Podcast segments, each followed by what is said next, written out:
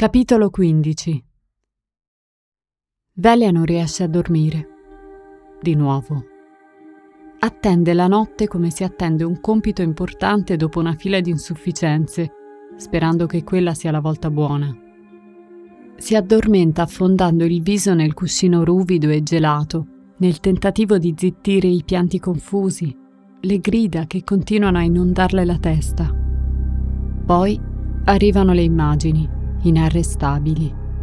Le gambe bluastre di quel bimbo sull'ultimo carro partito con la carovana, aggrappato al pancione della madre, le lacrime del gigante bambino Victor e il suo arrivederci, spezzato dai singhiozzi. La neve e sulla neve il sangue e sul sangue il corpo di Cruchi, come una bambola rotta. Il mattino ha il sapore della liberazione il rumore dei passi pesanti di Dimitri avanti e indietro per la stanzetta la spinge a saltare fuori dal letto e a prepararsi in fretta. La sera prima, a cena, ha annunciato la sua partenza. Lo hanno richiamato davvero. Non sembrava preoccupato. Un po' triste, vagamente eccitato, ma non preoccupato.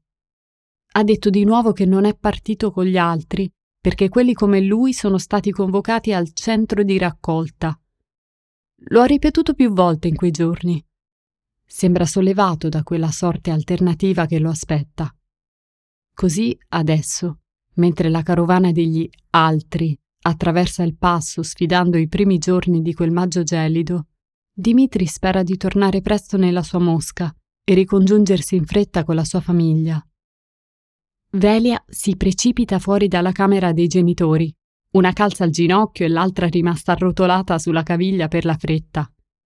Nel raggiungere la soglia della cucina, per poco non sbatte contro la stazza imponente del soldato, che la squadra dall'alto in basso con aria divertita. Indossa divisa e armi, lo zaino con i suoi effetti personali a segargli le spalle con le cinghie sdrucite. Visto così fa pure paura, pensa lei. Ciao Vilia, arrivederci. Ciao Demetrio. Torni. Da, da. Demetrio torna a trovare. Promette. Sorride. Le sue dita grandi e tozze indicano un futuro più o meno remoto, lo sguardo fiero a sottolineare che, anche se dovesse accadere tra moltissimo tempo, lui tornerà. Tornerà a trovare Vilia, mamma e papa e racconterà loro della Russia, della sua famiglia e poi chissà, dei suoi figli, dei suoi nipoti. Magari li porterà con sé in Italia e si potranno abbracciare davanti al camino caldo e rideranno tutti insieme e forse piangeranno anche, ma solo un po'.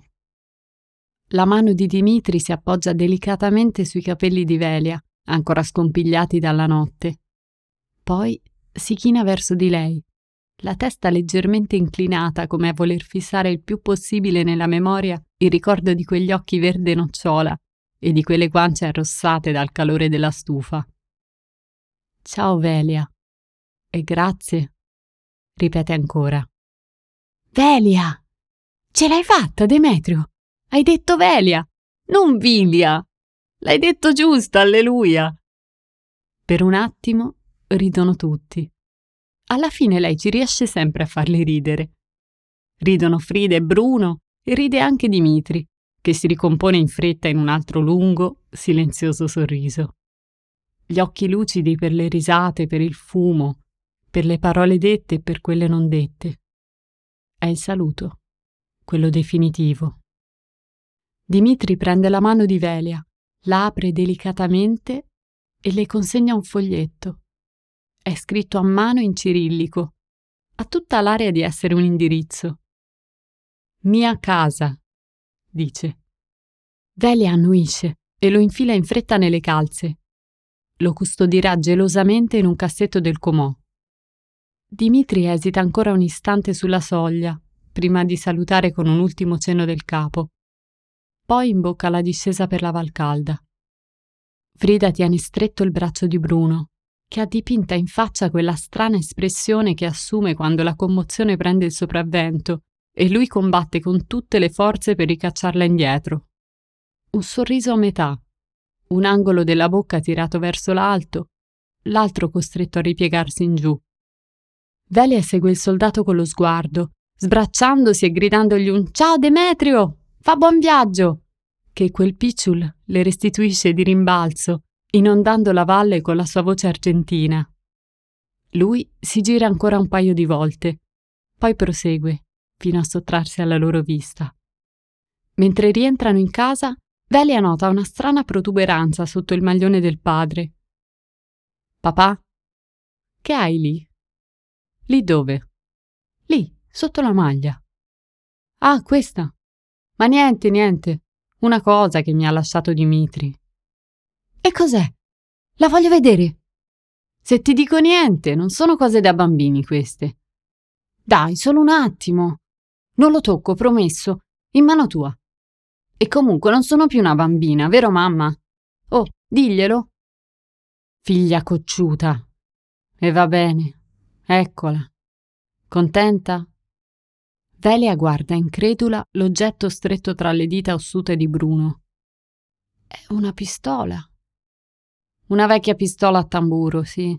Ha insistito perché la tenessi io. Ha detto che potrebbe sempre servire. Solo in caso di pericolo, ovviamente. Non penserai davvero di poterla usare. Non sai neanche come si carica. Interviene preoccupata Frida.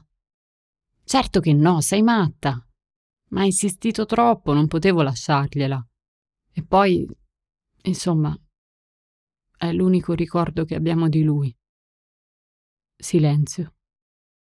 Velia non riesce a scollare gli occhi dal metallo lucido. Non ne aveva mai vista una così da vicino. La bomba a mano che Victor aveva lasciato incustodita in casa non era tanto diversa da un barattolo di marmellata. Strana foggia per un'arma. Quanto ai fucili, si era sempre tenuta a debita distanza. Questa, invece, è proprio una pistola vera ed è a pochi centimetri dal suo naso. Uè, frutta, Vonda! Basta così. Adesso la porto via. E state sicuri che nessuno saprà dove la tengo, anzi, nessuno saprà che ne abbiamo una. Intesi? Certo, papà. Bruno esce in fretta dalla cucina, lasciando Frida a difendersi dalla raffica di domande della figlia. Non bevi un po' di latte? Me l'ha portato la vicina stamattina in cambio di quel lavoretto che ho fatto per lei. Fate voi, prima sistemo questa cosa, risponde Bruno dalla stanzetta dei colori. Il latte è buonissimo. La bollitura ha fatto affiorare la panna, che Velia separa con il cucchiaino per assaporarne meglio il gusto dolciastro e la consistenza vellutata. Mamma, ma se Dimitri va al centro di raccolta, noi potremmo andare a trovarlo. Prima che riparta per la Russia, dico. Chi può dirlo? Per ora non sappiamo neanche dove lo porteranno esattamente. Un attimo dopo qualcuno bussa alla finestra. È Carla. Ciao! Non entro, eh, sto andando con la mamma alla fontana. Era solo per dirvi di venire da noi stasera. Sentiamo un po' di radio. Scappo! Mandi! A Velia e Frida mancava tanto ascoltare la radio dal nonno Svaldo. La casa del nonno, in cui vive anche Carla, è proprio lì accanto. Lo spazio in cui abitano Velia e i suoi genitori, d'altronde, non è che una piccola porzione ricavata come alloggio di fortuna dalla medesima unità abitativa, con un suo ingresso indipendente. Prima dell'arrivo dei cosacchi, quello della radio era un appuntamento, seppur sporadico per ragioni di sicurezza, cui non si poteva mancare. Dopo aver serrato porte e finestre, avendo cura che nessuno si trovasse nelle vicinanze, ci si riuniva in silenzio attorno alla stufa, sintonizzandosi sulle frequenze proibite di Radio Londra. Gli incomprensibili messaggi speciali scatenavano spesso degli attacchi di ridarella in Velia e Carla, mentre gli adulti si scervellavano per capirne il senso. La vacca non dà latte. La gallina ha fatto l'uovo. Trasmetteva l'apparecchio e loro giù a ridere come matte per il tono assurdamente serio e professionale che l'annunciatore riusciva a mantenere pronunciando quelle frasi buffe. Poi c'era il colonnello Buonasera, l'unica fonte di informazione attendibile e autorevole per i loro orecchi stanchi e sfiduciati. Notizie sull'andamento della guerra che tutti attendevano con ansia, riportate con un italiano dal sapore anglosassone e un accento vagamente meridionale. Nessuno dubitava mai del colonnello Buonasera. Sempre elegante e composto, mai sguaiato, sincero, rassicurante. Quella sera, dopo tanto tempo, sono di nuovo tutti lì, nella casa del nonno, e attendono in religioso silenzio. Il colonnello non li delude. Racconta gli avvenimenti con il suo aplomb inglese, scandendo ogni parola con cura. Il messaggio è chiaro.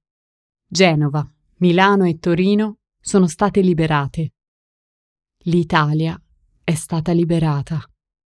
È come dicevano in paese. Forse è finita. Stavolta è finita davvero.